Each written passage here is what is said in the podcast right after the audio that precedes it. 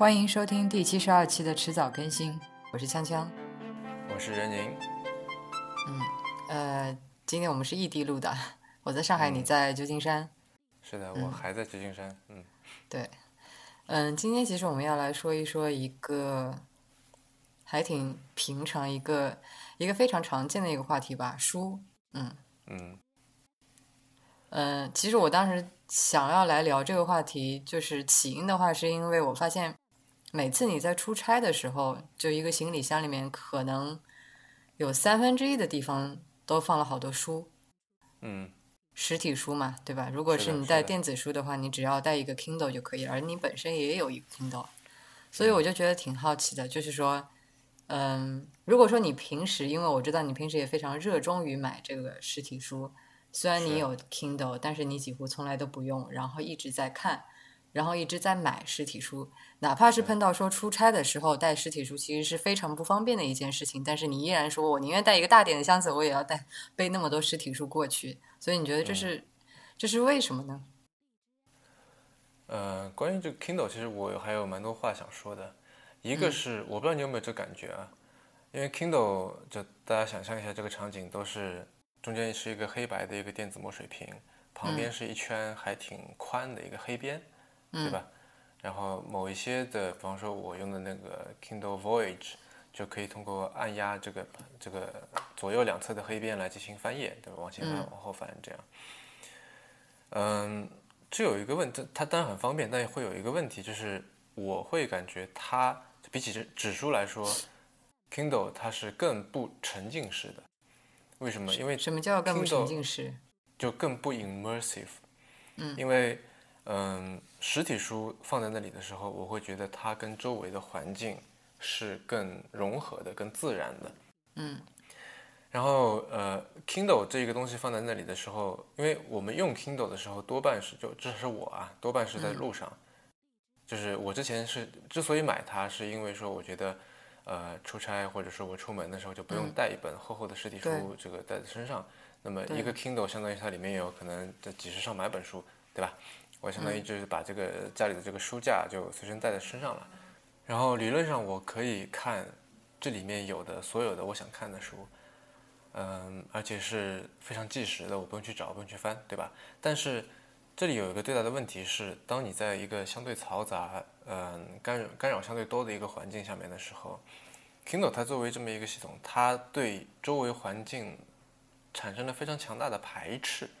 我不知道这是只有我还是说呃大家都有类似这样的感受。然后由于它有这个强大的排斥，所以你想要沉沉入到这个书里面，想想沉入到 Kindle 上面显示的这个内容，呃，我会感觉到心理上面有一点障碍，就看的会比较累，比较难以集中注意力。相反的，如果说是一本纸书，呃，一本杂志，就纸质的杂志，或者说一张报纸，反而会比较容易去呃，这怎么说呢？你就会容易沉浸到这个内容里边去。那。你觉得，嗯嗯，你觉得就是说，嗯、你觉得 Kindle 它的排斥感比较强，然后纸书的话沉浸感比较强，这种是因为就是你对于这种媒介的熟悉程度不一样产生的嘛？就是因为说实话，你对于纸书的话，呃，这么多年几十年用下来的话，这个熟悉程度是远远高于 Kindle 的。然后可能是对于说这个媒媒介 Kindle 这种媒介过于陌生，然后你在看的时候可能会怎么说呢？会有比较强烈的排斥感。嗯，也许会有，但是就是，呃，怎么说呢？但是就电子阅读或者说数字阅读这件事情来而言的话，我也不算是特别的陌生。嗯因为我基本上从小学开始就在在那时候当然是在电脑屏幕上面了，嗯就在看这个呃看书。我记得我那时候第一次接触到卫斯理的小说，就是在我忘了哪一个阅读这种盗版文学的这个网上看到的。嗯，然后还有包括说像这个起点中文网啊、榕树下啊等等那系列的，就那个年代的 Web 一点零的时代的这个这个数字阅读，我是完整的经历过来的。所以，就数字阅读这件事情，或者说在一个屏幕而非纸张上面阅读这件事情，或者这种能力，我相信我是有的。嗯，但就是因为我强调的是说，在一个干扰比较大的一个环境下面，我相信，因为我自己也试过，在家里面，嗯，在一个比方说书房里面看这个 Kindle，其实相对来说会比较容易沉入一点。嗯但是真的在这种情况下的话，你可能会出于其他的原因，就因为毕竟在这种这个环境下面，这个便捷已经不再是考虑因素之一了嘛，对吧？那你可能出于其他的因素，就是在依然选择书房纸书。里面，是啊，在在这个书架的环绕当中看着一本电子书，这感觉挺挺讽刺的。嗯，对，这是第一点。那你当然可以说，也许我对这个呃 Kindle 这个设备本身它带来的这个阅读体验并不是特别熟悉，或者并不是特别的习惯。那这也许是当中的一个原因。但另外一个原因是，嗯，由于 Kindle 里面包含了太多的书，所以反而会让我导致有一点焦虑。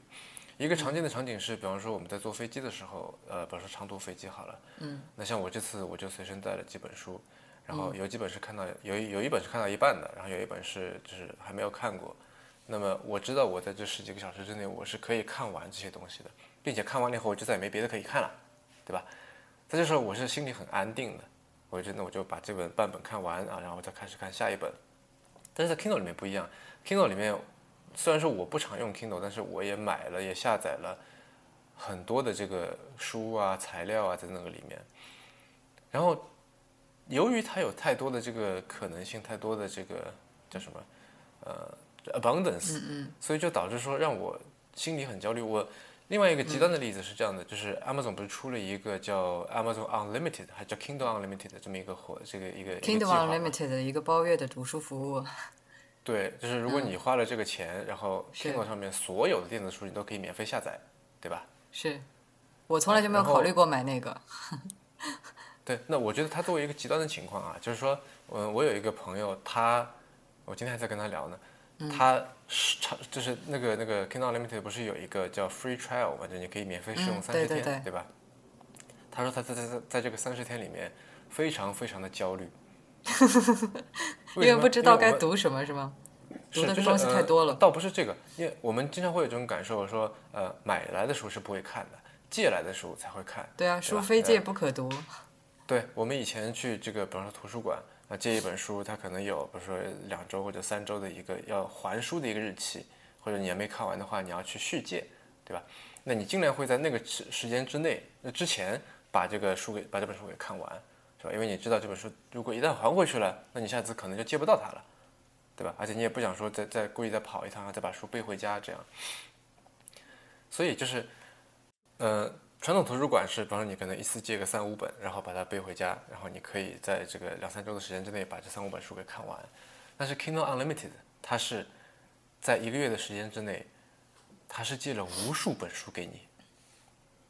然后，因为它那时候是一个免费试用嘛，对吧？就是他是想说，那我在这一个月的时间之内，我要把这个免费试用给它用足了。然后他就是一开始坚持每天看一本，后来实在受不了了，所以就一一本都没看，然后到最后取消了这个 Kindle Unlimited。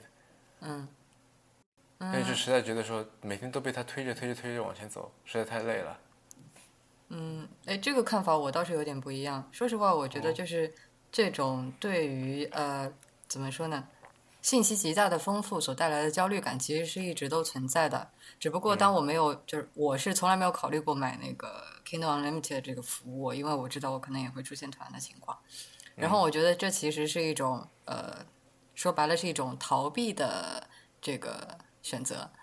嗯，就是说，嗯、我对于这些丰富的信息感到的那种焦虑，其实是一直是存在的。只不过当我没有买 Kindle Unlimited 的服务，然后当我比如说没有去用 Kindle 来读书的时候，就这些呃焦虑是处于一个比较隐蔽的状态。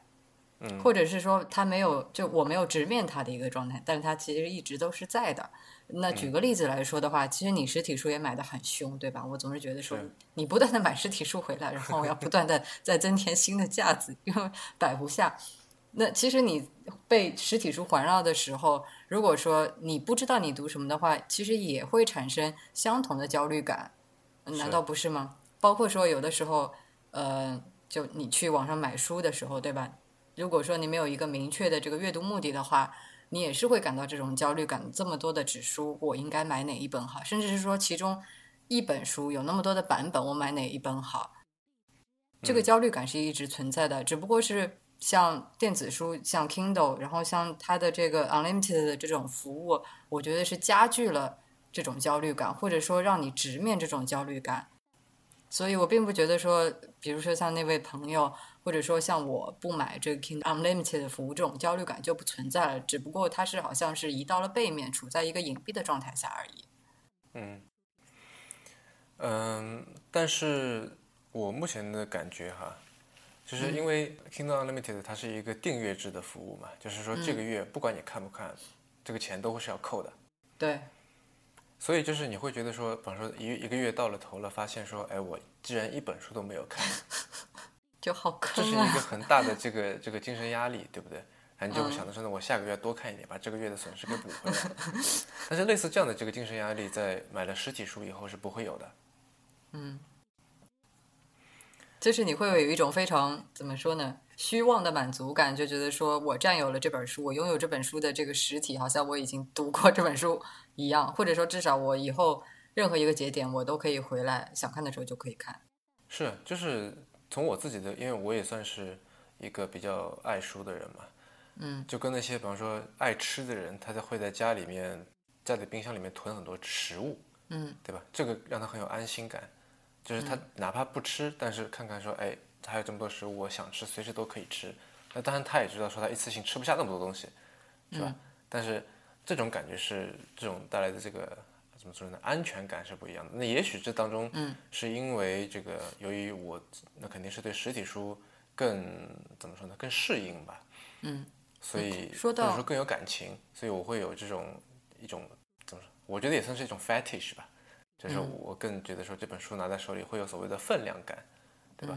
像我们上次跟林业在聊的时候也说到，有一个摄影家忘记是什么名字，好像是中平卓玛吧，就是说他是没有办法用手机来拍照的，原因不是因为手机的手机不够先进，手机的这个这个分辨率不够高，而是由于他觉得手机太轻了，嗯，是吧？他就他一定要用单反机来拍照，他就是那种所谓的分量感对他来说很重要，嗯。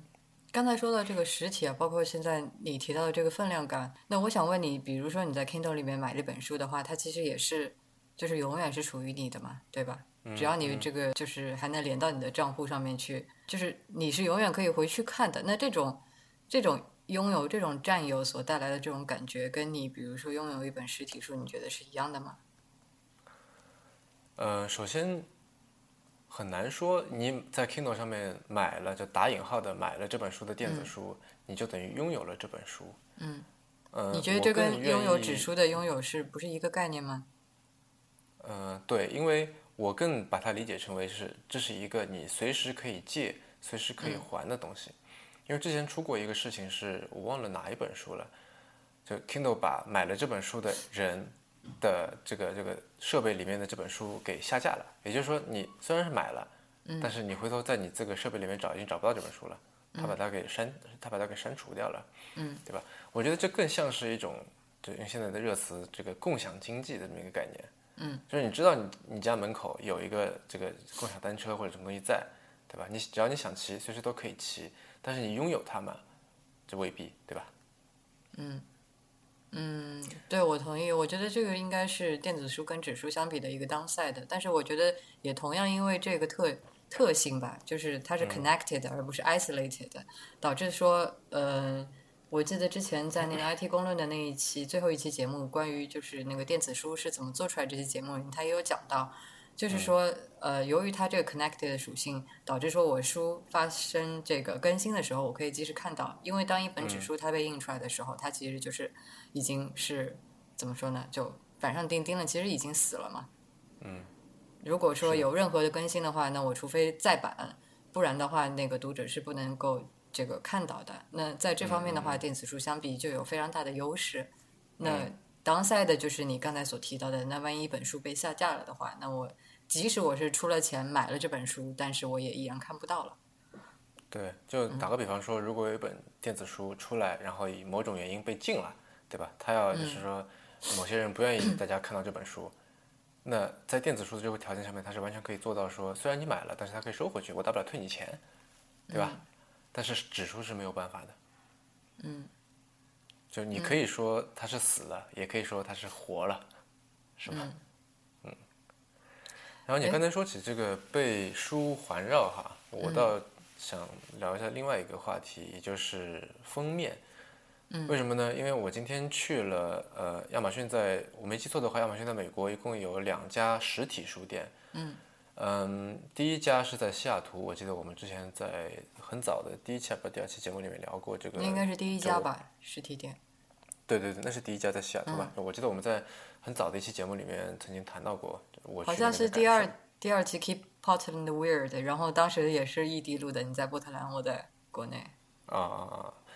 嗯，那然后今天我又去了他，就我所知道的第二家实体书店是在硅谷，在 San Jose。嗯。嗯，然后为什么我说想说起这个环绕感呢？因为我今天去啊，发现了一点我之前忽略的一个一个，也不能叫细节，其实挺明显的，就是在亚马逊这个实体书店里面，所有书的陈列方式都是跟常规的书店、图书馆甚至人家里面的这个书架都是非常大的不同。嗯，那就是它所有的书都是封面朝外放着的。嗯，就我们可以想象一下。呃，如果你在亚马逊里面搜，我随便说搜鲁迅，对吧？出来的结果，每一本书都是封面朝你，这个一个一个一个瀑布流在那里，对吧？嗯哼。但如果说你去这个嗯书店里面问店员说，呃，我想买鲁迅的书，请问在哪里？他给你指一个现代文学，然后你到那儿走过去一看，那在那个书架上面都是所有书都是书籍朝你的。嗯，是。对吧？就是那个书背朝你的。然后你要在那个小字里面找说，哎，这个这个鲁迅鲁迅怎么样怎么样？那可能同时还有很多别的作家。然后在这个店里面，它是所有书都是封面朝你的，对吧？它甚至还有就是，我觉得整一个书店，呃，我记得我好像在上期节目里面，就上次聊到的时候也说过，它是完全是对亚马逊这个图书网站的一个拟物，它是一个反向的拟物，对吧？普通的拟物是 是这个虚拟去模仿现实，它这个是现实去模仿虚拟。嗯。它甚至还有就，呃，有一本书在那里，比方说是《火星救援》，然后它，然后这个书的右边有一块牌子，说如果你喜欢这个书，是箭头向指向这本书，然后下面一行是，那你也会喜欢这些，然后箭头指向右边，然后右边是宝宝都是一些科幻啊、什么星际啊这些方面的书，就像我们在网站上看到的这个为你推荐之类的。对，而且它还是横向的，你懂我意思吗？就是因为在那个里面不是。亚马逊里面也是猜你喜欢，然后它也是横向的一排嘛，四五本书这样，四五个书的封面，然后在那里也是一模一样的。然后在这个在这个书的那个呃那块牌牌下面还有说，哎，这本书的这个，比如说亚马逊上面他给他打几分啊，然后这个这个比较大家赞同数比较高的这个评价是什么，类似这种，嗯。然后我今天还看到了，就是那边的店员在整理，因为他不是有一个那种就是畅销书的一个一个像榜单一样的一个东西嘛，嗯。然后那个店员就拿着手里拿着一个，应该是拿着个 iPad 吧，然后在那边就是重新排列这些书，就是根据网上的这个这个排名在那边排列这些书。所以你在那里就是真的是一个呃实叫什么虚拟世界的实体化，跟你逛亚马逊网站的这个体验其实很像的。嗯。然后你进去的话，那些店员也会鼓励你说，呃，你要登录进这个。呃，亚马逊那个 app，然后，比方，因为它，你想，它的书架里面，因为因为都是采采用了这个书封面朝你的这个这个做法，所以好处是说更直观，你更容易找到一本书；坏处是说，就是每一本书，如果你这样陈列的话，都很占空间嘛，是，对吧？所以，比方说一个系列的书，它可能只有一本两本放在那里，那你如果你想看其他的怎么办呢？你就掏出亚马逊，掏出手机，然后打开亚马逊那个 app，扫描这本书的条形码，你就可以买这本书，然后。也可以在亚马逊上下单买它其他的这个系列。然后，如果你有那个亚马逊的那个 Prime 会员的话，你在实体店里买书是可以享受到跟在呃网上买书一样的折扣的。嗯，哎，我想问，如果说，呃，我不知道它这个店的面积有多大，如果是这样子的话，它岂不是在就是一定的这个店铺面积下面，它所 carry 的这个 SKU 肯定会比其他就是普通呃一般类型的那个书店会少？对，非常，其实他那个书店其实，呃，从国内的或者从真的实体书店的角度来讲的话，只能算是一家中小型的书店。嗯。呃，我后来回来查了一下数据，它差不多是四百平米店铺面积，就这么一层，而且它不光还卖，不光卖书，它还卖一些什么，呃，像那种文具啊，卖那种什么创意产品啊，卖呃，比方说，因为亚马逊本身它就不是一个只卖书的一个网站嘛，卖电子产品 Kindle，对，电子产品 Kindle 那个 Amazon Echo 一一流，然后各种各样的智能家居一流，它甚至还有就是户外用品，它也有一流。然后户外用品放边旁边放的是旅行的书，然后就猜你喜欢这样，嗯嗯，呃，我没有去过，然后但是我在这边做一个猜测，你看是不是这样子？就是说，它这本由于它采用这种排列方式，会不会导致它书店里面展就是这个陈列的书，大多数都是呃怎么说，数据比较漂亮的，也就是说比较 popular 的一些书，best seller 什么的。没错，嗯，就比如说你要找一些相对晦涩的。呃，相对小众的书的话，基本上不太可能在他的书店里找到了。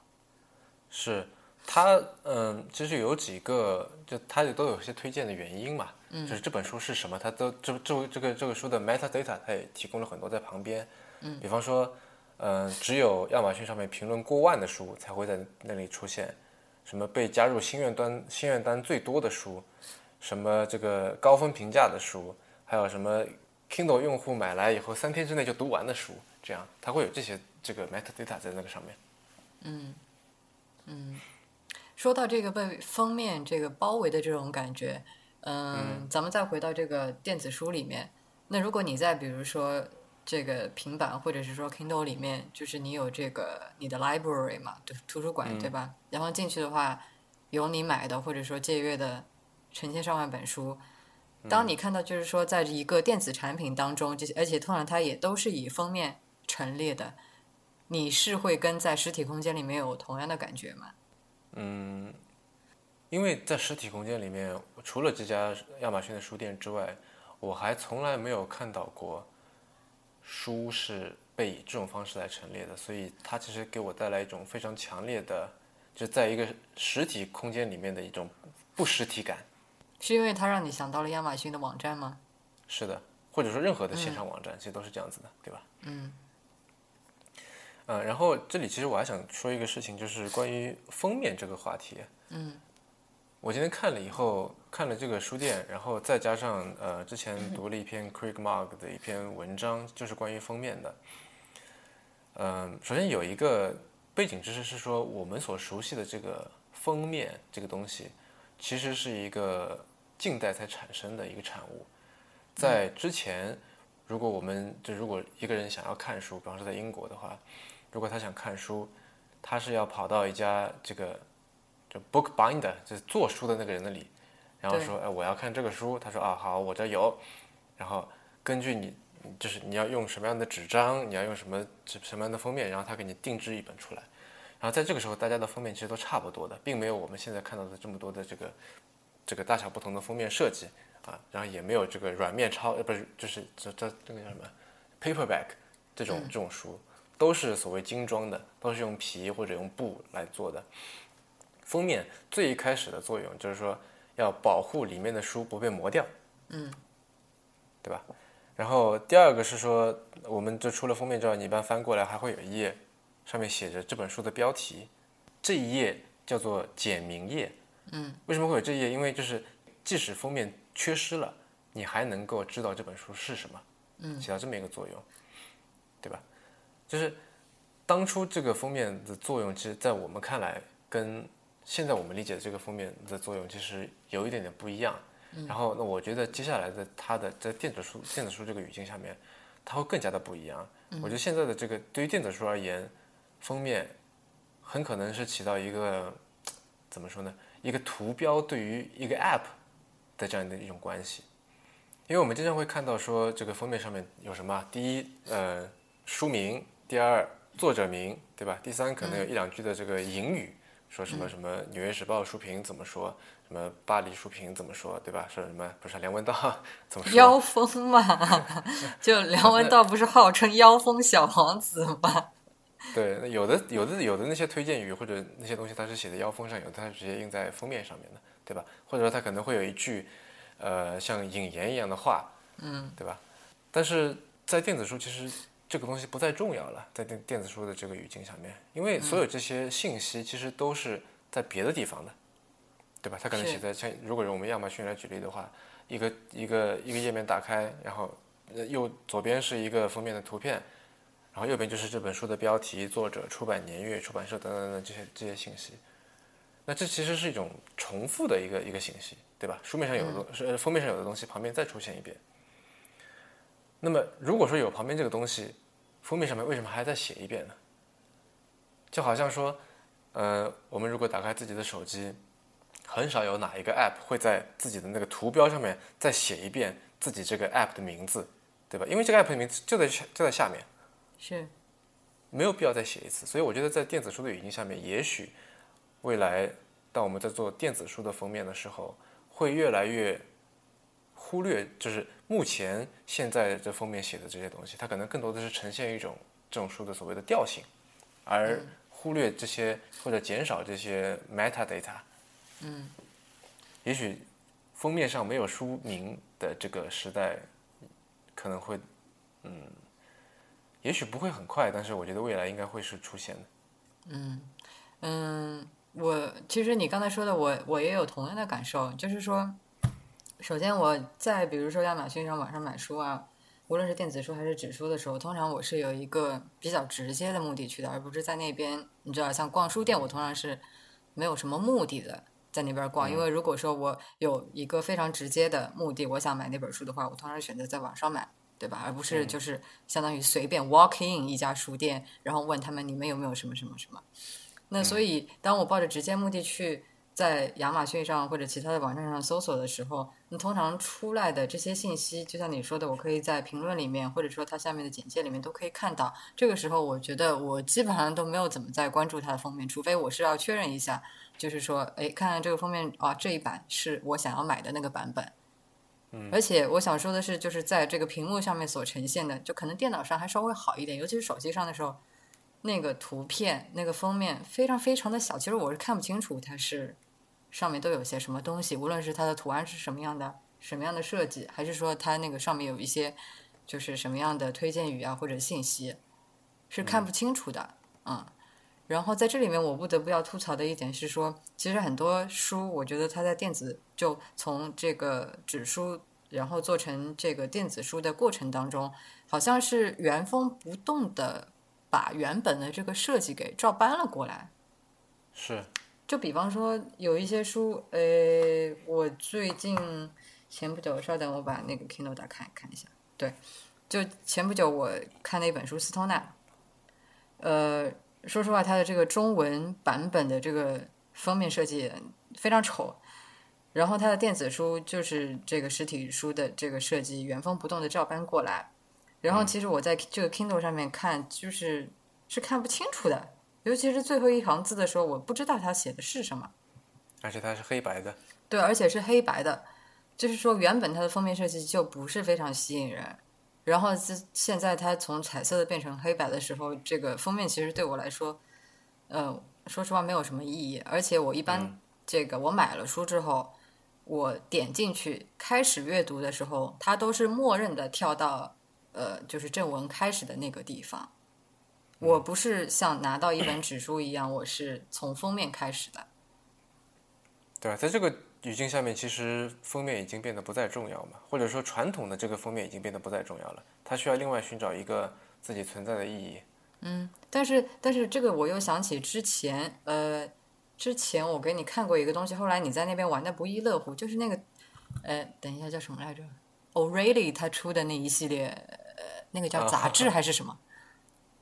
是那些教程。哦，对，不能叫杂志，教程。对，然后它的那个封面就。呃，特别有趣，特别有特色，而且我觉得是特别符合就是电子书这种形式的，因为它整个嗯封面设计比较怎么说呢？一个是色彩比较艳丽，然后它有特别大的这个图案。它它色彩倒是这样容易有误解，它色彩是不艳丽的，它的主图形都是黑白的，都是像那种呃钢笔钢笔画一样的这种动物的图形，对吧？但是它有上面有比较大的色块。啊，对，应该说是有比较大的色块，不是五彩斑斓的这种这种嗯感觉。对他那个封面给我留下的印象特别深刻。然后我记得是每一期的这个教程，它的主图形都是采用的一个一个动物，就有的是鱼，有的是蛇之类的。嗯嗯。然后包括说它的这一个这个梗了，就是你说我玩的不亦乐乎，其实是网上有这种在线的一个模板封面，对一个生成器，嗯你想把你你把你想用的这个那个动物的图片，然后在你想这个做的这个就是想打那些内容放到上面，然后你可以生成一个可以呃以假乱真的一个嗯 O'Reilly 的 O'Reilly 风格的这么一张图片，这样。嗯呃我刚才不是说关于封面的这个自己的就寻找一个自己的意义嘛？嗯嗯，在 Craig Mark 那篇文章里面，他还提了另外一个例子，就是 Cartoon Web 设计的一系列的 Oliver Sacks 的书。呃，Oliver Sacks 是一个英国的一个，就是他的身份很复杂，他也是什么自然学家、什么历史学家、什么神经学家，他有很多个身份，是一个很博学的人。然后他出了一堆书，Cartoon Web 帮他设计的，是六本。这六本书的封面排在一起是一个很大的一个图形，是一个人的人头以及他的脑部的一个侧面，一个剖面这样。嗯但是他每一本单独拿来看都也都是很好看的，但它拼在一起是一个，呃，怎么说呢？是一个是一个更完整的一个图形，能够，我觉得是能够更加揭示 Oliver Sacks 这个人他到底是一个什么样的人的这么一幅图景。如果你在这个 iPad 的 Kindle 这个应应用里面购买这些书的话，它会有就是一共六本书嘛，你买的这本书，如果你已经买了，它就是亮的那个图片；如果你还没有买，那个图片也还会在，它不是空白，但它是灰灰的，它这个这个加了一层暗度在那里，嗯，就你会好像要要解锁一样的，说，哎，我这几本我已经有了，还剩下几本我还没有，对吧？而且你非常清楚剩下几本是到底是关于什么的，嗯。那当然，这个只是他们怎么说呢？一种尝试，只是一个例子。但我觉得类似这种的这个尝试，类似这种的摸索，我觉得也许是这个电子书或者电子出版，呃，之后需要去尝试的一些方向吧。嗯。然后这个书是一样，杂志也一样，对吧？就我们如果打开这个苹果，现在好像已经没有了的那个 Newsstand 那个、那个 app，它打开来所有的那些封面也都是跟这个就是 Newsstand 里面都是杂志嘛，对吧？你可以在里面订阅杂志。就是跟原来实体杂志的那个封面是一样的。对，一模一样的。我觉得这是一种怎么说呢？尝试在新的一个环境下面使用旧的范式，在进行运作的一个失败的例子。嗯，那你觉得亚马逊它把它网站上面的这些怎么说呢？嗯，这些设计就照搬到它的这个线下的实体店来说，是一种成功的尝试吗？人多吗？话说那个店里，呃，人还挺多的。然后我觉得，就因为它成功与否，我觉得现在也还看不出，因为毕竟、毕竟只开了两家店，人多也就有可能是像我这样的这个尝鲜的人去，对吧？因为硅谷大家都喜欢这种调调嘛。听说，因为亚马逊这本书，这个呃，在硅谷这家店应该是今年八月份开的，当初还有很多很多的新闻。那你很难看到说哪一家书店开了会引起这么多的 这个这个这么巨大的这个关注，所以就是它本身就是像是含着金钥匙出生的，所以它那里面的这个呃人多流量大不一定代表说这个书店又复兴啦，或者说亚马逊看热闹的店多。对，或者说亚马逊实体店果然很好，它的这个陈列方式果然是对的，类似这种的，我觉得这个、也许我们不能下这个判断，但是我自己去逛过两次嘛，给我的感觉其实都还，至少说，嗯，我并不排斥它的这种呃，它的这种陈列方式，它的这种呃推荐理由，因为之前我们如果一本书上会有这个他自己在推荐自己，都会说什么。呃，《纽约时报》这个畅销书排行榜多少多少，对吧？什么位居排行榜什么十周、二十周，这个长盛不衰什么的。但现在他的这个理由是说，哎，Kindle 用户买回去三天就看完这本书，你要不要看一下？这个理由我觉得其实比之前的那个更加说服人。嗯，在这里面我想就问一个问题，就是。嗯，比方说，我以前在看那个东京本物的时候，机器人就是他采访了一系列东京非常有特色的这个书店嘛。然后给我很深印象的是说，里面有不少书店，它的这个店员其实就普通的这个店员是有很大的呃怎么说，就是选择的这个权利的。就他所负责的那一块区域，他可以来决定，就是根据他比如说销量啊、读者的这个目前的这个阅读趋势啊等等，来决定说我要上哪些书，然后大概要进多少。那是这样子的话，我们就像在湾呃在湾区或者硅谷其他的实体书店，比方说很有名的这个城市之光，嗯对吧？它都会有一个就那种叫什么来着，staff pick，对这些这种做法，其实现在是蛮蛮普遍的，在一般的这种书店里面。那我想问的是，在亚马逊的那个实体店里的话，其实店员的这一部分，嗯、怎么说，就是劳动完全是没有必要的，因为它完全是数据驱动的，对吗？就它完全不需要什么 staff pick，因为它只要把亚马逊上的这些数据结果应用到它的这个线下的这个书的陈列当中就可以了。是啊，所以就是所谓的数据驱动嘛。嗯，那所以在那个书店里面打工，感觉好无聊。嗯，但是你依然会有很多事情要可以做啊。我倒觉得说，那一方面可能我在猜哈，因为现在的这个主流的做法，还是说我第一结合大数据，第二，呃，哪怕我是一个再大的一个东西，比方说像 Apple Music，嗯，它还是会强调说，我有一部分是编辑推荐，我有一部分、嗯一部分是这个人工去 curate 出来的，对吧？人工去选择人工和算法就是相结合。对对对，嗯那么现在的这个实体书店里面，就亚马逊这个实体书店，它百分之一百都是依靠亚马逊网站的数据嗯来决定它的实体店里面的这个呈现方式。但是我觉得未来，呃，它应该会去选择一些，嗯，就是店里面或者说为当地进行，嗯、本地化处理的一些一些尝试。为什么？因为我今天看到一个书架。这个书架是在西雅图那家书店里面我没有看到的，因为它那个书架里面写的是说，在湾区的读者里面最受欢迎的这些书，然后有一个书架上面都是，因为三号 C 在湾区嘛，对吧？那如果说我们把这个地理维度引入进，因为《纽约时报》它就是一个没有没有地理维度或者是地理维度不强的一个一个东西，它那个排行榜，它可能是说，呃，美国人或者说英语世界的读者就喜欢这本书。对吧？他经常买，所以他上了这个畅销榜，上了这个 best sellers。但如果我在湾区，可能我关注的这个议题是跟，比方说跟新英格兰地区、跟波士顿那里是完全不一样的，所以那边的人看的欢的一本书，可能到我这儿，我觉得它完全一点意义都没有。这种情况也是会发生的。我如果我们再把它这个缩小起来，接下来可能会有一些就是。店员他不是说可以推荐一本两本书，而是说他可以来决定以什么样的维度来使用这些数据。你明白我的意思吗？嗯，我明白。嗯，如果这样一说，我还蛮期待的，他以后会变成什么样？嗯，然后我想再拉回去说你之前关于这个为什么我出差要带书这个话题哈。嗯，因为嗯、呃，出差带书一部分书呢是给我自己来看的，另外一部分书我也是。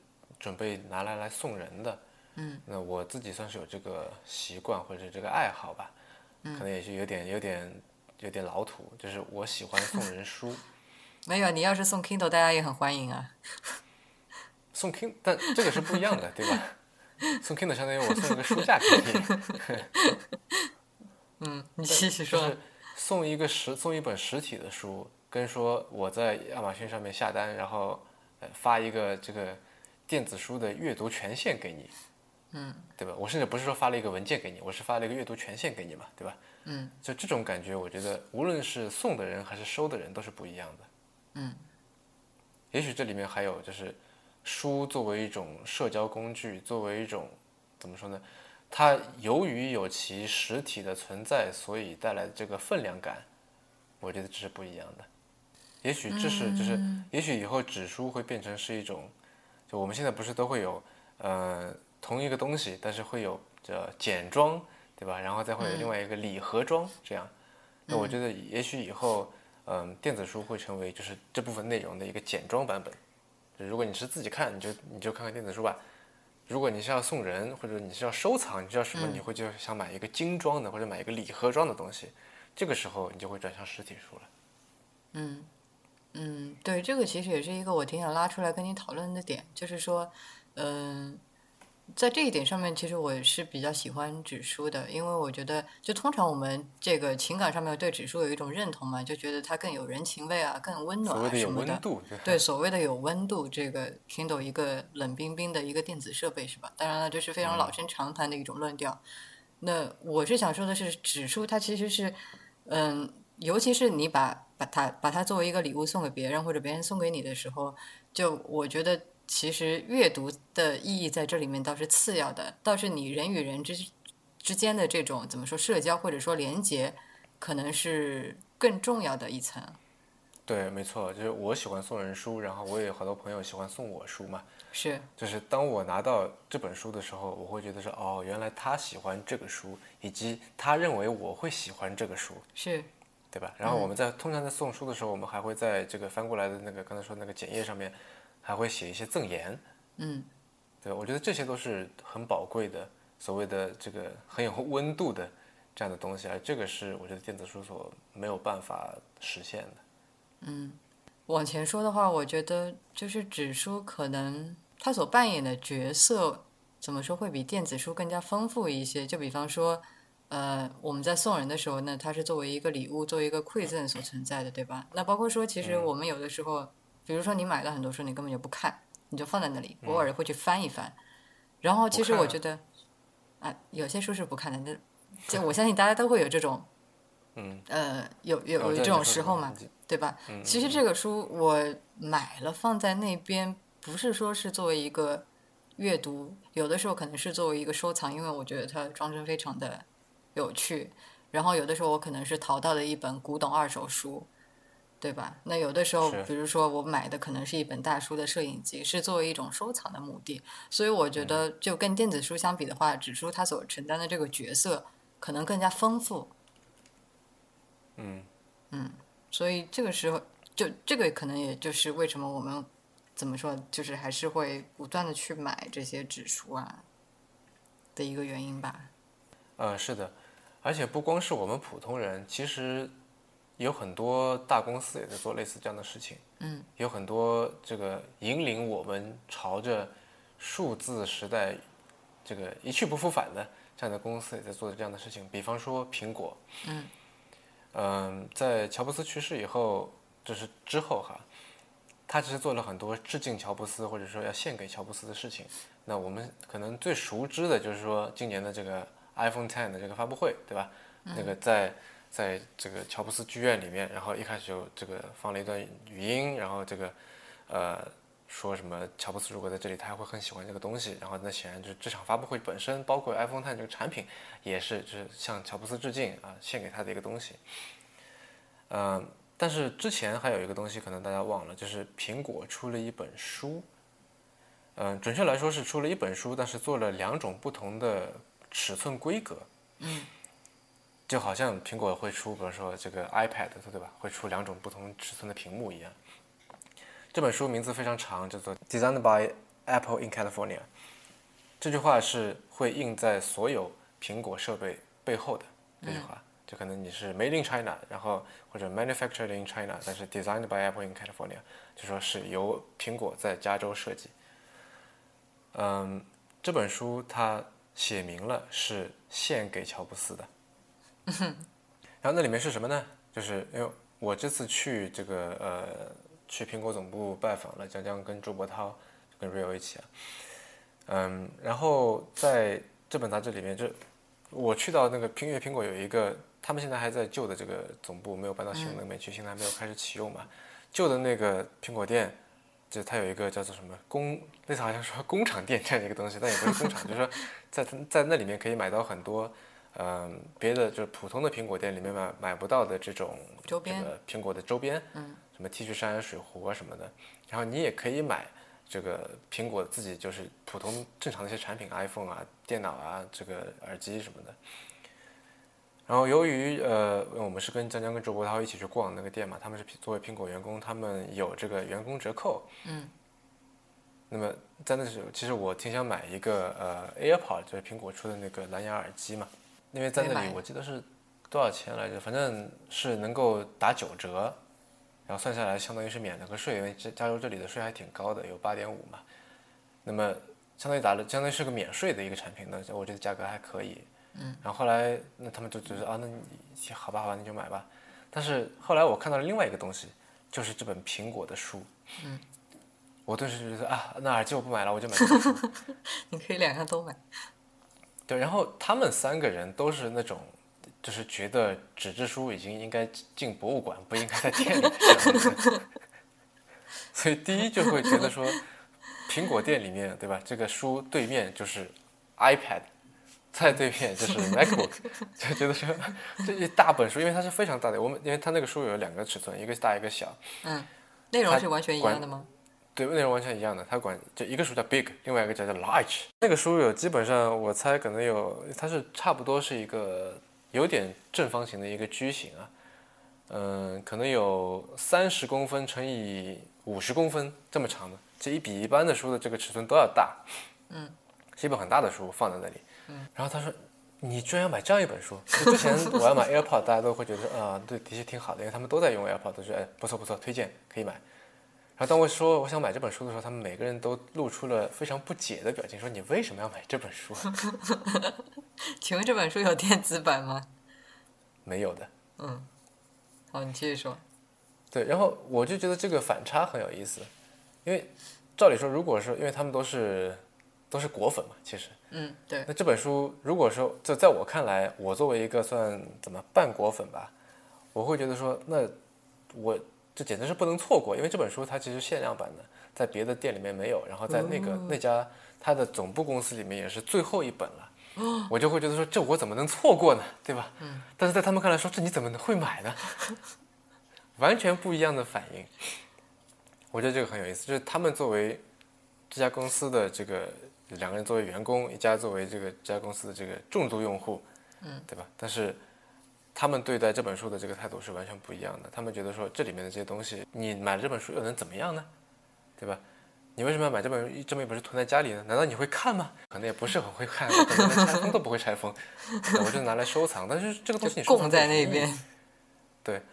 但是在我看来，这个东西是苹果公司送给乔布斯的一个礼物，是，对吧？就我能感受到这这作为礼物的那种分量感，因为这本书非常非常的重，它都是用最好的纸张印刷的。我记得它是在这个是中国的雅昌帮他做的这本书，啊，所以它中文版也是有的。没有中文版，这它根本没有文字版，不需要文字版，它里面没有文字，除了这前面前后有一点点小文字之外，其他都是图片，就是苹果所有的这个呃产品的照片。就是说，它在中国也是有发售的，然后是那个雅昌出的是吧？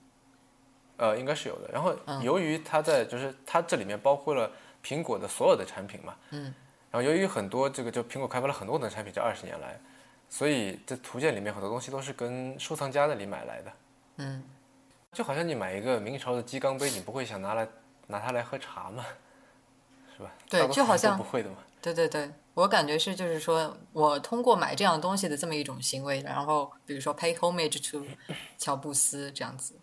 嗯嗯，对，而且这个书里面它一个是有产品照片，另外还有不少就是产品的这个材料设计的过程，还有它的这个工艺。嗯，比方说它里面有很多这种钻头、切割产品、切割工具的这些照片。嗯，就是啊，这些比方说这个呃，嗯，MacBook 它的那个 Unibody 那个那个那个铝的那个机身是怎么样切割出来的？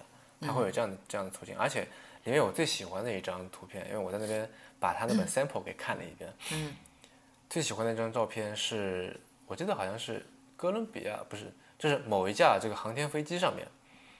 然后航天飞机上面不是会有那个窗嘛，对吧？然后那个窗是就是从窗外，那照片是从窗外拍那个航天飞机的头部，然后看到这个航天飞机里边靠窗的位置放着一台 iPod，是那个宇航员带上去的。嗯，就是类似这样的照片，就让我会觉得说，这这本书就似乎在跟乔布斯说，就是说，你看我们做了这些事情，嗯，对吧？在你的领导下，然后呃，就是你的这些东西我们都懂，然后我们将继续这样下去。那这里面当然就如果说有一些朋友比较敏感，会觉得说这里面好像有个人崇拜，有有什么，对吧？好像说有点有点恋物等等这些东西，有点搞这种呃绝对正确。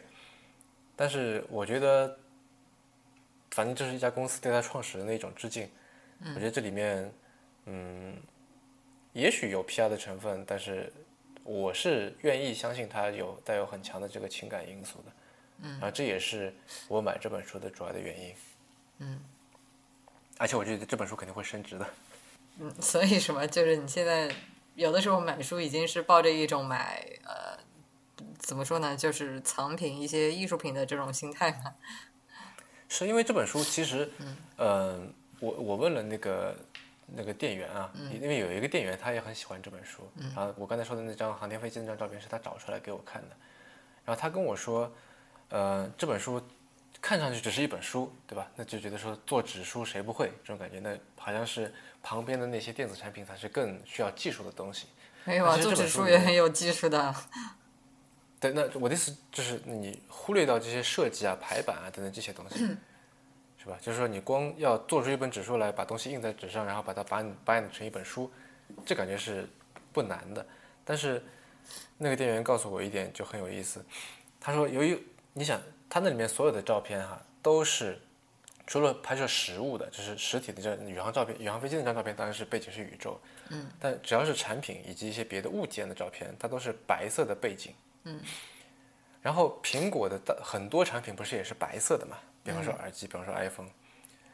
所以现在的这个印刷方式其实没有办法非常微妙的来表现出这些颜色的差异。怎么样把一个白色的耳机放在一个白色的背景下面，还能够清楚的看得清楚这个白色耳机的种种细节呢？嗯。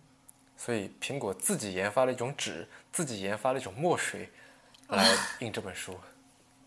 哦，所以这完全就是另外一种，就我觉得他们是拿一样的态度，拿跟做 iPhone、做做这个 MacBook 一样的这种态度在对付这本书。嗯，所以它其实对，其实也可以跟 iPod 就是 iPhone 等等并列为苹果的一个产品。对，或者说并列为成品苹果的一个硬一种硬件。嗯，挺有意思的。像你刚才说的，它在制作过程当中这些故事，它有就有收录在那本书里面吗？没有，那本书就只是一本那个怎么说摄影集。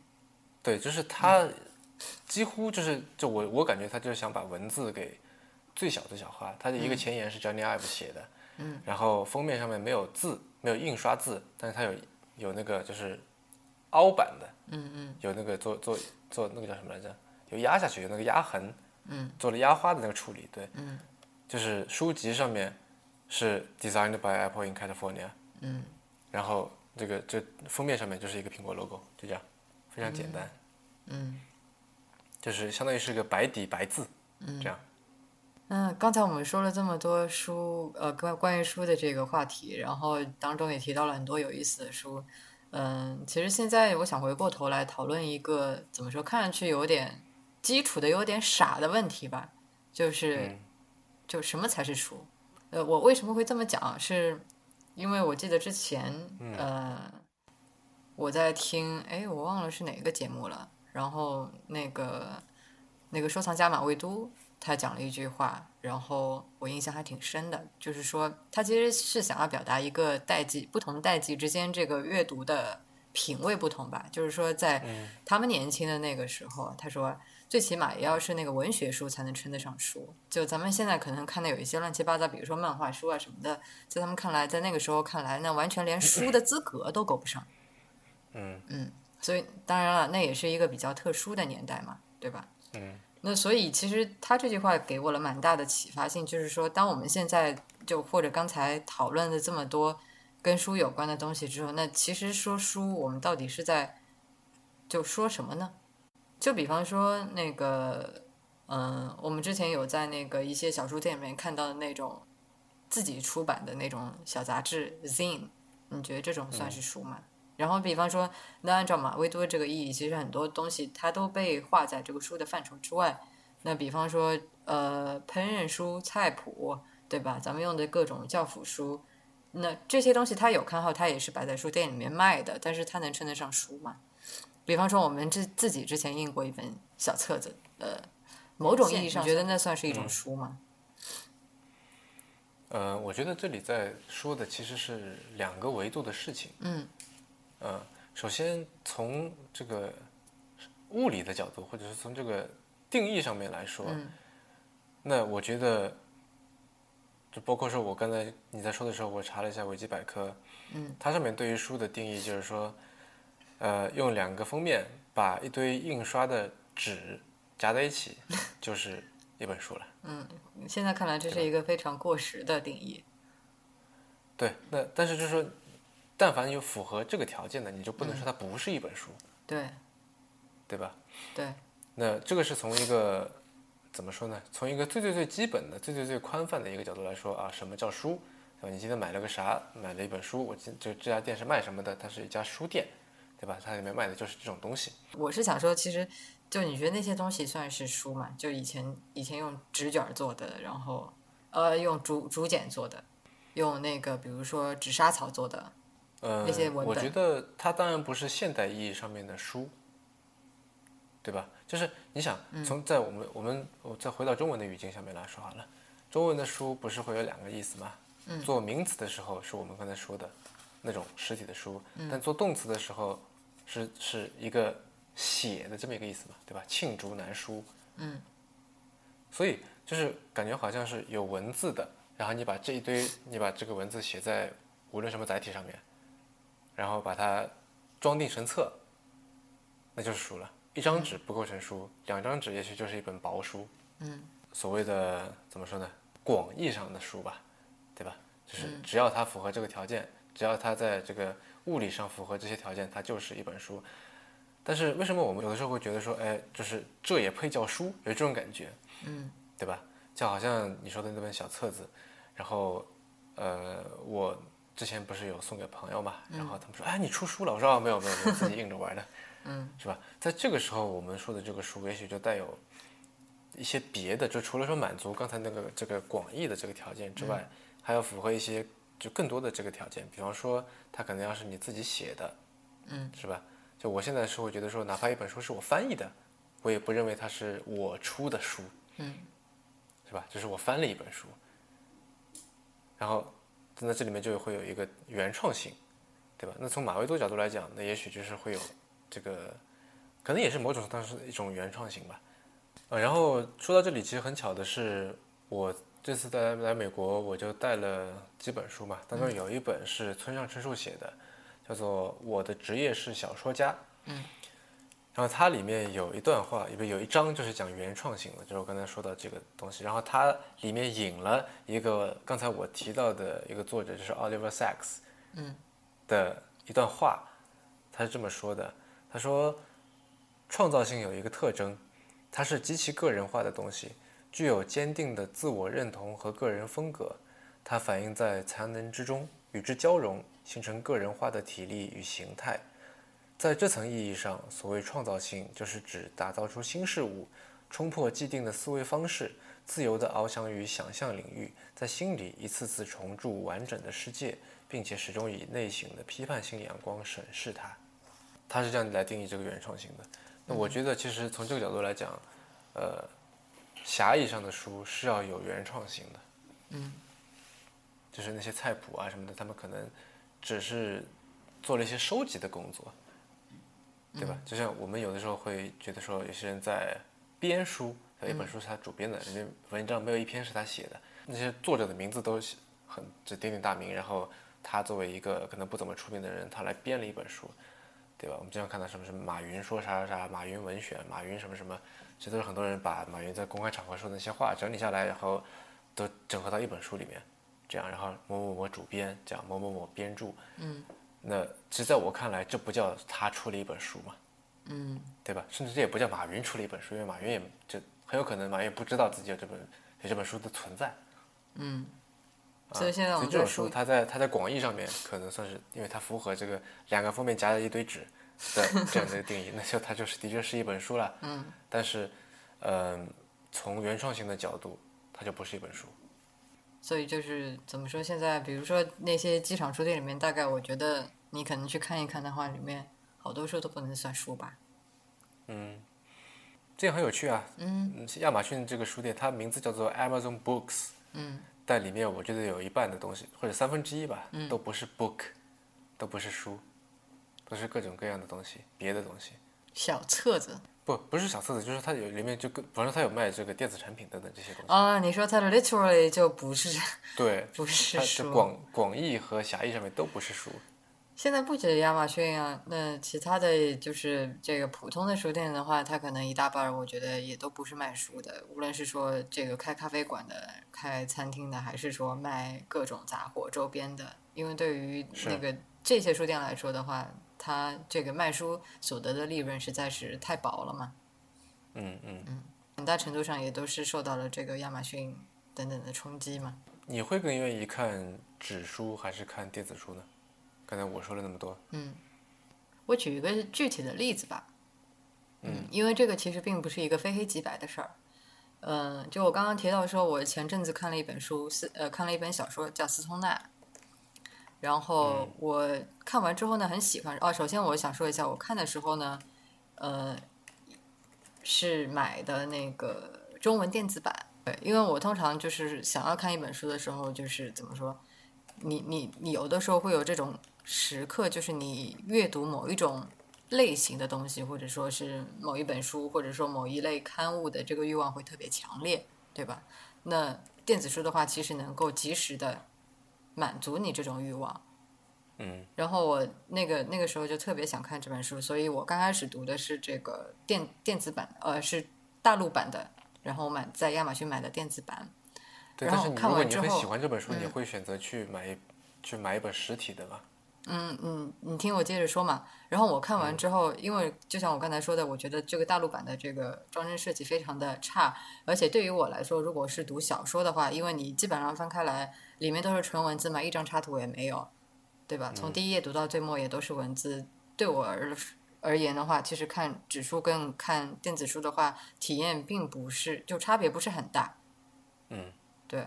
然后我看完之后的话，因为我很喜欢这本书，所以我就去搜它还有其他哪些版本。因为，嗯，总体来说翻译还 OK，但是里面或多或少存在了一些问题。好像据说是因为当时翻译的有一些仓促。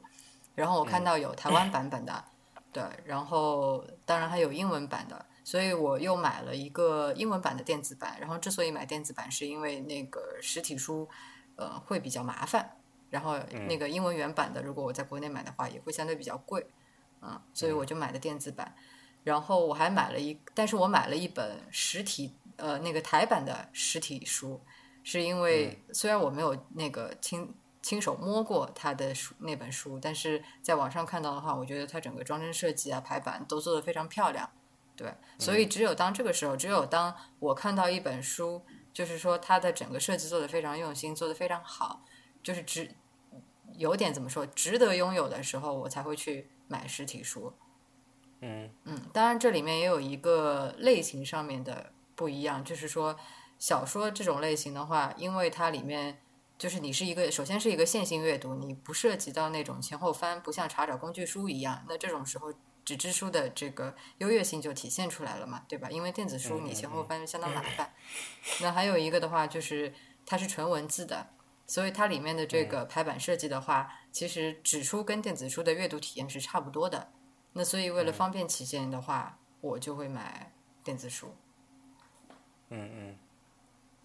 你这个让我想到，Craig Mogg 另一篇文章里面写过他去拜访 Brad Victor 的时候的一个经一一段描述。Brad Victor 是一个。该怎么描述他呢？你不用描述了，我觉得大家应该都很熟悉了。好吧。嗯。这怎么？因为因为我觉得这个身份还比较在这里面比较重要，因为他是一个首先他是一个呃设计师，对吧？他有这个身份。第二个，他是一个探索呃数字媒体或者探索媒体方面的一个一个先行者。嗯。然后呃，这个 Mod 在说他去拜访这个 Victor 的时候。Victor 带他去看了他的书房，嗯，然后我觉得有点像是炫耀一样的，嗯，你要不把就是那个那一段描述念一下？好，他说：“这时从我身后传来了布雷特的声音，看这儿。”只见一道细小的绿色光束从激光笔中射了出来，落在其中一本书的书籍上。书籍被光束照亮，在书架上方一处狭长的墙壁上映出书本的模样。隐藏在某处的投影仪把书本上的所有内容逐一展现在了我们的眼前，而一组隐形的摄像机正跟追踪着激光的一举一动。布雷特的手里拿着一台 iPad，激光笔指向墙上的哪一页，哪一页就会显示在 iPad 的屏幕上。同样，随着屏幕上的页码转换，墙上的投影也会相应的放大。这是一种兼具详略的阅读方式，既能抓住全书主干，也能尽览文中细节。必须要说的是，如能加上页边空白，书本就会更加好看。布雷特说：“接下来他要扫描所有的书本，并且编上合适的索引。很快，你就能进入字条，任意搜索相关的纸质书册，便会微微发亮。相关的书页信息均会列于字条上方，但前提是你必须亲自扫描，拥有自己的数据，然后放在一个可以自由排版的模板之中。而数据源似乎唯有灵活多变，才能够得到详实的搜索结果。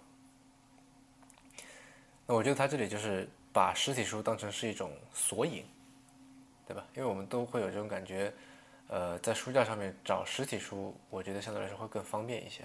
就我可以凭记忆说，哎，我大概是放在这个位置，然后我就我至少是我自己找的话，我会很快能够找到我想要找的书。但是如果是电子版，哪怕它可以说什么按照创建日期来排列，按照什么这个字母表来排列等等，呃，我在找的时候感觉还是比。找实体书要费劲儿一点，对你有这种感受吗？这个我我特别有体会，因为我觉得就是在实体空间当中的这个方位方位感，比在虚拟空间当中要强很多很多。因为我自己因为更沉静嘛，是因为我自己的话，就是在这个实体空间里的方位感其实是挺不错的，至少比你要强很多，对吧？我可以分清东南西北等等，所以就是无论是说我在书架上面，我可以记得很清楚，就是哪本书放在哪边，然后包括说我在读纸书的过程当中，其实我就是比较就更容易记得说，哎，我刚刚看过的哪个人，或者是说哪一件事情它发生在大概哪个位置，所以前后翻的时候其实会相对比较容易。嗯嗯，我能够靠这个方位来进行就是这个查找，但是在电子书或者说。这个更广泛的来讲，在实呃虚拟的空间当中，其实就非常的困难，就完全嗯，就就好像说我在打游戏的时候，其实我真的是完全找不到方向的，嗯嗯，完全没有任何的这个空间感。对，而且我觉得他在这里描述，首先我对这这个场景，我觉得表示很羡慕啊，嗯，我也很想有一，我也很想要这个书架。对，而且我觉得。它像是描述了一个亚马逊的实体书店未来的模样，嗯，你不觉得吗？是这个的话，对我来说更有吸引力一些。嗯嗯，好，那我们今天差不多就录到这边。嗯，好的。您刚刚收听的是迟早更新的第七十二期，这是一档探讨科技、商业、设计和生活之间混沌关系的播客节目，也是风险基金 Once Ventures 关于热情、趣味和好奇心的音频记录。我们鼓励您与我们交流。我们的新浪微博 ID 是迟早更新，电子邮箱是 embrace@weareones.com，拼法是 e m b r a c e at w e a r e o n e s.com。如果你想访问迟早更新的网站，可以在浏览器地址栏输入邮箱的后缀，在网页导航栏中就可以找到迟早更新的网站链接。我们为每一期节目都准备了延伸阅读，希望您善加利用。您可以在各大音频平台和泛用型播客客户端搜索“迟早更新”进行订阅收听。我们希望通过这档播客，能让熟悉的事物变得新鲜，让新鲜的食物变得熟悉。好啦，哒哒。拜拜。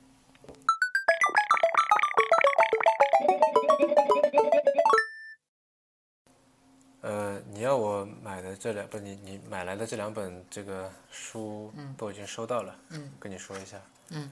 里面就有这个 Craig Mark，他设计的，以及他他是 co-author 共同作者的那本 Art Space Tokyo，嗯，这本书还挺好玩的，嗯，在那个版权页上面，他就有那个，就是他在作者的那一栏嘛，首先说，嗯，edited and co-authored by Ashley Rawlings，嗯，然后 designed and co-authored by Craig Mark，嗯，然后。因为它那个 and 都是那个就是 and 符号，嗯，不是写的那个英文 a n d，然后它再下一行是一个小箭头指向这个符号括号 b t w，we really enjoy this ampersand。好吧，还蛮可爱的。 嗯嗯，这本书整体装帧很不错，嗯，非常像是 Craig Mark 自己说的，就是，嗯，他是想把这本书的这个封面跟内页联系在一起。他的确联系的很紧，我觉得。嗯嗯，不是想要从这，个封面到简页，到这个内页，就连续性、一贯性非常强。嗯，哎呀，好想看啊，嗯，所以对，另外一本书非常的不受待见，呃，另外一本书怎么说呢？那作者比较有名，开文开的，但是这本书本身，我相信很多人都没有听说过。这 Asia Grace，很粗糙，粗糙倒也谈不上，因为它毕竟是 Tyson 出的嘛。嗯。粗糙是谈不上，但是我觉得似乎还没有能够到专门出一本摄影集的地步。但首先，它这本摄影集啦，就是那个 Kevin Kelly 在亚洲旅行的时候的这个摄影集。但是，呃，嗯嗯但是我觉得也不必苛求，因为这本书的话，就是首先它这本书整体的呃，就整个的出版过程还挺有趣的，是一个非常有呃怎么说有意思的故事。就我觉得你不能苛求，因为他这本书，嗯，我记得没错，这些照片的话应该是他在，诶七十年代，反正自 Kevin Kelly 非常年轻的时候，二十多岁吧，还是一个愣头青的时候，然后被到那个亚洲去那个背包行，然后途中拍的。完了，他这本书好像所有的这些东西，就装帧啊、排版设计啊等等，都是他自己做的，他亲自操刀。嗯嗯，所以我觉得就是，而且是在那个年代，他出具体出版大概是在零几年的时候，就是二十一世纪初，就鉴于那个时候，再加上只有他一个人的这个时间和精力，我觉得能够出出来作为一种记录，其实已经就蛮有意义了。嗯，可以这么说，但是我倒觉得说可以从另外的这个角度来来聊这个事儿。嗯，就是这个书，它首先全部它摄影集嘛，嗯全部都是照片。那摄影集里面以照片为主，当然很正常。但是它作为一本书，它没有任何的这个前言、序言，也没有任何的后记。然后这本书仅有的这个 metadata，就是在翻开的这个这个简页上面，嗯，说这本书是谁，这标题谁、谁出的，嗯，然后哪个出版社这样，嗯，然后它是 Tyson 出的嘛，是是。是 Tyson 这家德国出版社在意大利印刷的，嗯，然后讲的是 Kevin Kelly 这个美国人在亚洲拍的照片。这首先这点我觉得这个国际化的背景很好玩。嗯，然后另外我是在想的是，会不会因为 Kevin Kelly 他肯定会，就他肯定知道，但这是我的猜测哈。嗯，但我觉得他肯定是知道 metadata，也就是这本书的这关于这本书的信息，关于信息的信息这东西它的重要性。是但是他选择了，而且他是一个文笔，就是他是能写东西的人，是是吧？哎，这里我再补充一点，以，你说，就是你说他这本书的这个摄影集里边，就是文字信息相当有限啊，但是他还有一个关于这本书 Asia Grace 的一个网站，然后网站上面他的也有放他的那个摄影作品，但是网站上面文字信息非常多，就是很丰富。是他在这个上面也把自己的这个网站放上去了嘛，就是 kk 点 org 那个网站网址也放上去了。然后就我想说的是，就是他刻意的不在这里放 metadata，我觉得就是也算是传递一种一种信息来。就首先这本书所有东西所有设计都是他自己操刀的，嗯，对吧？他他没有在这个版权页上面说明，但是我是怀，就是我是知道这一点，然后去打开这本书的。所以我会就在想说，哎，他为什么在这里要选择这张图片？为什么？因为它里面图片排列方式其实有很多不一样的，有说上下各一张，然后有就像九宫图一样的拆开一堆小照片，呃，有各种各样的，有有自己照片一页就是一张照片的。然后他为什么如此来选择，对吧？然后以及他为什么要自己去怎么说呢？出了这摄影集这么一本东西，嗯，还有就是说他为什么这个封面要装帧的如此的艳俗？对我可以说用艳俗来形容这本书。你要对，他让我想起，嗯，对，就除了艳俗这两个字之外，我觉得没有别的字可以来形容了。嗯我们回头要不这个稍微拍一点照片放在网上吧，让大家也可以看一下。好啊，对，因为其实这本书的信息相当有限。我当时买的时候，我有看到那个，嗯，就是读者的这个评论，就是说文字信息非常少啊，就是一本，就几乎从头到尾全部都是图片等等一些一些不足的地方吧。嗯，但是我觉得这个本身，嗯、作为一个存档还是挺好玩的。嗯嗯，是。